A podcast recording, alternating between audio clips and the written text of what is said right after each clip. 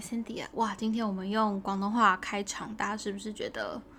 很惊喜呢？呃，大家好，我是 Cynthia， 欢迎大家回到 OFudge。那没错，今天是我们第二集的 podcast。那、呃、上一集的 podcast 其实我个人觉得还蛮废的，然后因为算是第一次录嘛，就有很多我自己没有很满意的地方，但呃收到了很多正面的回复，是我认真说是我意料之外的，所以非常的感谢大家。那如果你是新来的朋友的话，这是一个非常随性的 podcast， 所以你可能不用抱着一种来听这个 podcast 会得到什么人生的启发，或是你的人生会变得更美好之类的。嗯，我蛮确定这件事情不会发生，所以大家就是放宽心，就当成是你知道放空的时候听的一个 podcast 吧。那我就直接切入主题了，不要再讲些废话。今天第二集的 podcast 呢，想要跟大家聊一聊呃，我为什么很讨厌讲电话这件事。其实我以前并没有讨厌跟人家讲电话或什么的，是后来开始工作之后，我不知道就是有某个点就打开了我的开关，让我开始非常讨厌跟客户讲电话。那呃，如果你才刚认识我的话，我的工作其实是跟 social media 相关嘛，所以其实平常有很多的机会要跟别人去讲话跟沟通等等等等，就是我的整个工作其实就是 communication， 就是就是沟通。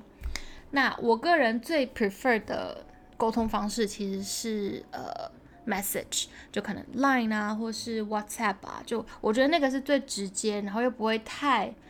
你知道直接，但是又不会太直接的方式。但我知道像我之前有些同事他们就很不喜欢用 LINE 去聊公事，他们比较喜欢直接打电话或者是呃用 email 这样。但我个人是最喜欢用通讯软体啦，讲通讯软体好像什么很老派的说法，但你懂我在讲什么吧。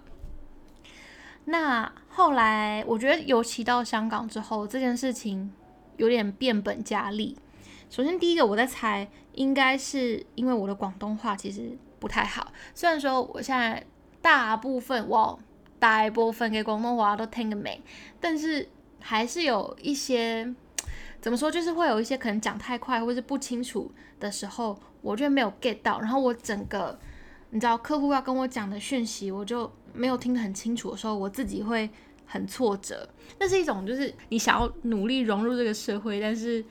一直被打击的那种感觉。好，我这样讲有点太极端了，但总之就是我发现我自己听不懂客户在讲什么的时候，然后客户也会感觉不知道怎么跟我沟通，我就会觉得自己很失败，然后就会有一种很挫折的感觉。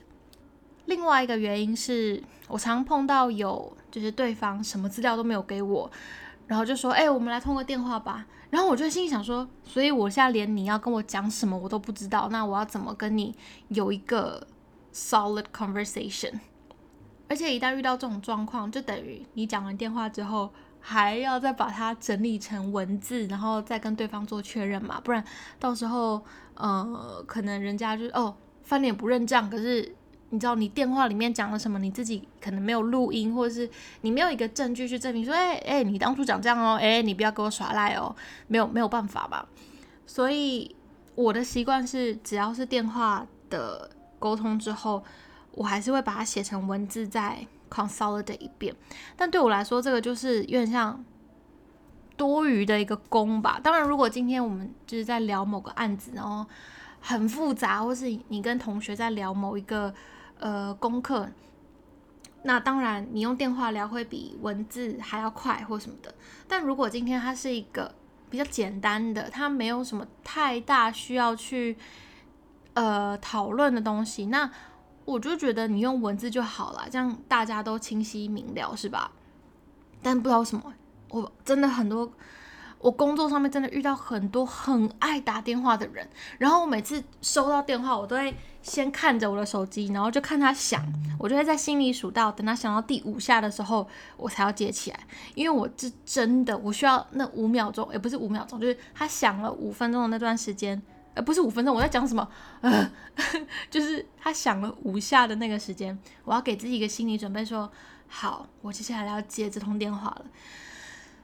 我再讨厌我都要压抑住自己从你知道心底涌出来的厌恶感然后再去接这个电话。你知道我是讨厌听电话到这个程度。然后好了，第第三个我觉得是我自己的问题。我不喜欢讲电话呢，是因为我常常跟对方讲电话的时候，我自己就是我我是一个需要思考过后才能够给出一个回复或者是给出一个答案的人。那很常时候客户跟我讲什么，然后我会觉得我当下没办法给出最正确的判断，然后我就脑子一片空白，然后讲话就是很没重点这样。那我就会自己觉得自己 again 就是会觉得自己嗯很没能力很失败这样子。可能很多人会觉得说，哎、欸，可是你平常都拍 YouTube 啊，就是讲话有条理应该是正常的吧。诶，其实你们都误会了，这是一个非常大的误会。因为平常你们看到的 YouTube 影片，我都是可能已经剪辑过的，或者我可能录了四十分钟，我才剪出可能两分钟的东西，然后其他都是一堆废话。如果是一个剪辑过的东西，那当然讲话看起来有条理，应该是很正常的嘛。但如果今天是讲电话或是一个 live， 我没有空间去，你知道，好好去思考，说我今天要怎么讲这些话，那就真的是要靠当下，你知道你想到什么就讲什么。那我觉得我现在非常的缺乏这个能力所以对，我很不喜欢那种就是脑子一片空白然后不知道自己在讲什么的感觉，我会觉得自己很失败。所以其实我一直都蛮羡慕那种讲话很有条理或是思绪很清晰的人，就我很尊敬这种人，因为我觉得这是一件很难的事情，你知道吗？就是对对对我来说，我今天跟一个人讲话，不管是不是面对面或是用电话，我会需要你知道消化对方给我的话，然后我再去思考说 OK 我现在回答什么才是最正确的。所以如果你的脑子能够就是在就是在这个过程中很快的做出反应，那我就觉得你真的是一个值得尊敬的好人哦。你不一定是好人，但是你是一个值得尊敬的人。然后另外一点呢，是我在呃来香港之后才慢慢的发现的，就因为我是台湾人嘛，所以我们很多在台湾的用词很委婉，就是我们可能你知道从 A 到 B 我们会拐很多个弯之后才会从 A 到 B， 可是香港人比较直接一点，他们就是 A 到 B。 对，我现在手在比一个姿势，但是你知道这是 podcast 所以你们看不到，我不知道你们懂我的意思，但就是像呃台台湾人很喜欢很委婉的陈述一件事情。然后我我有问过那个香港同事，他们就说他们一开始其实蛮不习惯的，就觉得诶为什么一句话要拐这么多个弯。然后我现在也慢慢的被我觉得啦有被影响一点点，就是我讲话更直接了，就不会有很多很礼貌的用词。呃例如说呃以前啊，我现在突然想不到一个例子。呃，很多时候我们可能跟客户讲话，我就会说哦，再麻烦呃，有什么问题再麻烦请让我知道了，或是有什么问题再请不吝与我联系什么的，就是我们会讲这种话。呃，可是香港很常说就是 let me know， 或者是呃 let me know if you have any questions， 就这样子比较直接啦。对，所以有时候我还在消化对方跟我讲的话，但我就会很直觉的用很拐弯抹角的方式跟对方讲话，然后怎么说就嗯，我没有很喜欢那样子啦，就我还在训练自己呃，怎么在工作上面更 sharp， 然后更嗯，看起来更专业一点，你懂吗？就是切入重点。刚讲了很多我不喜欢跟就是别人讲电话的原因嘛，但其实啦，凭良心来说，我也常常会打电话给别人。其实我嗯，也不知道真的很喜欢打电话给别人啦，因为打电话给别人代表我还是要跟你知道对方有互动有声音上面的互动啊，但对我来说那是一种很大的压力，我不知道你们懂不懂我的意思哦。说到这里，我最近也开始比较常会用语音讯息，就嗯，我不知道哎、欸，我以前比较少用语音讯息跟人家讲话，因为我觉得你每次录了可能就一两分钟，然后嗯，你知道现在的的通讯软体也没办法调说我想要听哪一段嘛。哦 ，WhatsApp 应该可以，但是我记得 WeChat 跟 LINE 应该都不行。那变成说你每次要可能要抓中间的某个呃点的时候，你就要从头开始再听，然后嗯，每次你要翻回去找说你们之前讲过什么，又又很麻烦，就基本上找不太到。所以呢，对，但有时候语音讯息就是你呃用打字讲不太清楚是什么东西，但是你又不想要直接跟人家讲电话的时候，就是中间的一个灰色地带吧，我是这样觉得啦。好，我是这样子 murmur 也 murmur 了快要十三分钟半，我真的是蛮佩服我自己的。今天第二个想要跟大家聊的呢，就是我觉得我们一定有被监听。好，事情是这样子的，就是呢，好，这是一个很无聊然后有点长的故事，所以 bear with me。 就是我最近开始对于一些呃就是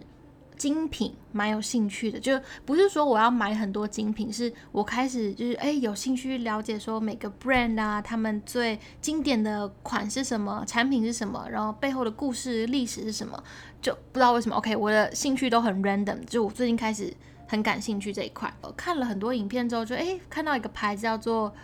呃它叫什么名字啊 Goyard， 喂 what the 它叫什么名字来的，我看一下，等我一下哦，Go, go, go, go yard, go yard， 对，你们呃、哦、，OK， 如果如果我发音错误的话，请大家见谅。但自从我认识了这个品牌之后，我真的不夸张，我觉得我每次出去，就是在路上至少会撞到可能一两个或两三个背这个品牌手袋的人。然后哦，当然你可以就是 argue 说没有啊，就是。你可能是因为你之前不认识这个品牌，所以你不会去注意到路上有人背这个品牌的的的东西嘛。但是有的时候我可能跟朋友在你知道闲聊，然后也没有特别在聊什么你知道这方面的东西，他就会突然蹦出哎 Goyard 什么什么什么的，然后我就觉得等一下为什么你会突然讲到呃你知道这个东西。反正我就觉得这件事情很神奇，因为这在我人生当中已经不止发生过就是一次，你知道也不是一次两次。我不知道大家有没有遇过就是类似这种状况，就是你可能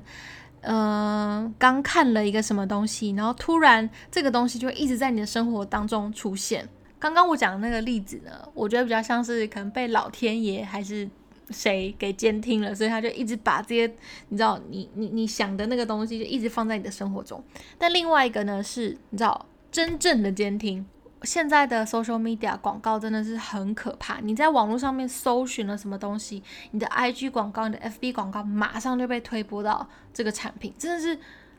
很夸张欸。我就这个这个我相信就是 百分之九十九 的人都会很有共鸣。呃，然后啊这个我我还没有亲自试过，但是上次有朋友跟我讲说他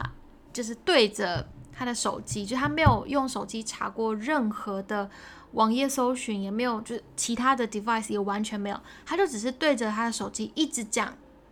某一个饮料品牌的名字，就一直讲一直讲一直讲，然后他的 I G 就真的跳出了这个呃饮料品牌的广告。哦，这个真的是真的是蛮 creepy 的，我也不是 creepy， 就只是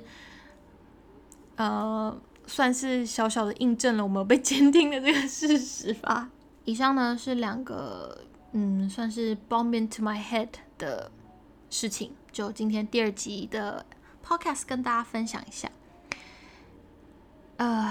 然后今天呢，我录这一集的今天是九月三十号，我其实算十月一号了，因为现在已经凌晨一点半。呃，有点想要跟大家分享一个事情，是昨天发生的，就是哇，到现在还是有点难消化这件事情。就是我的小学跟国中同学，我们同班了六年，然后我们并不是特别亲近的朋友，我们呃国中毕业之后其实也很少在联系，可能就就就见过一两次面这样，我们真的不是那种特别亲近的同学。然后我昨天收到一个 F B 的讯息，就说他嗯。我想一下怎么讲，我看到第一行字的时候就嗯有点说发生了什么事。我本来以为是大家要约起来，然后再聚啊，然后开同学会啊什么的，结果下一个下一行的字就说呃某某某呃遭逢变故然后去世了这样。然后你们也知道二零二零其实到现在有很多呃 celebrity 然后嗯就是离开我们了嘛，尤其是前阵子小鬼的那件事情，大家不是都在说啊人生无常啊什么什么的，然后那时候我也是觉得哇真的很突然，怎么就完全没有想到这样子。可是昨天是忽然之间就你知道这个消息打到我了，就是我没有想过，当然你知道这件事情很可能会发生，但是在它没有离你很近的发生的时候，你不会那么深刻的去感受到这件事情。虽然我跟这个同学不是特别的亲近或是很常联系，甚至我们是基本上没有在联系的，但是毕竟你知道我们也也同班了六年，然后你忽然听到这个消息还是会很错愕，就他也曾经在我人生中占了六年的时间你知道吗，然后我今年才还没满二十七岁，我还没有准备好要去接受说哇身边有发生这样子事情的状况。然后我昨天就啊就是我们拉了一个群组在 LINE， 然后我们就大家说要把一些以前的回忆就是结集成一个相簿，然后想要整理一下可能给他的家人啊，或者就是做个念想这样。然后我就看着那些照片，我就在想说哇我真的很难去接受说一个跟我年纪相仿的人他就一个意外然后就这样子离开了。然后看着那些照片啊就觉得哇以前我们一起经历过的那些事情啊，我们参加过的比赛嗯什么什么的回忆突然变得很鲜明，可是又很不真实，因为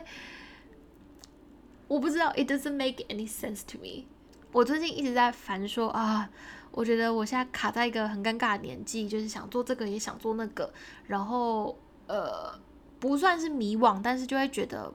自己好像卡在一个不知道该怎么决定的人生交叉点这样。然后前两天得知那个消息，我突然就觉得对我现在应该是要在烦恼这些的年纪，而不是一个要离开这个世界的年纪，你懂吗？然后我忽然觉得哇我有那个机会去烦恼这些事情其实已经很不容易了你知道吗二零二零对很多人应该都是很艰难的一年吧，呃，对我来说也是啊。然后我昨天就跟我一个高中同学在呃有聊到这件事情，我其实就跟他聊了一些我的感觉，然后觉得啊我怎么会这样子这么突然，然后有点难接受这样。然后他跟我讲了一句话让我有一点很沉重的被打醒你知道吗，他跟我讲一句话说这样的事情以后只会越来越多，我们就是要学着去接受。以前真的不会去想到呃这么深或是这么多的东西，但哇你想想看我们接下来要面对即将到三十岁，然后三十岁再过没多久就四十岁，的确我们在中间可能遇到的事情越来越多。就算我们现在医药很发达，我们的科技很先进，但是下一秒会发生什么事情我们真的完全不知道。我们真的要抓紧每一次跟你在乎的人、你爱的人、你你知道珍惜的人，身边的家人也好、朋友也好、你的 partner 也好，跟他说我爱你，或者跟他表达他对你的重要性，真的很重要对我刚刚讲的最后这一段呃，我其实事先没有 rehearse 过，所以呃，讲话中间可能会断断续续的，先请大家见谅一下。希望大家都好好的照顾自己，然后珍惜每一次跟身边的人你知道表达你的心情的机会。唉 anyway 今天的 podcast 就差不多到这里啦，谢谢大家的收听。那如果喜欢我的 podcast 的话，也可以 follow 一下，那我们就下个 podcast 再见吧，拜拜。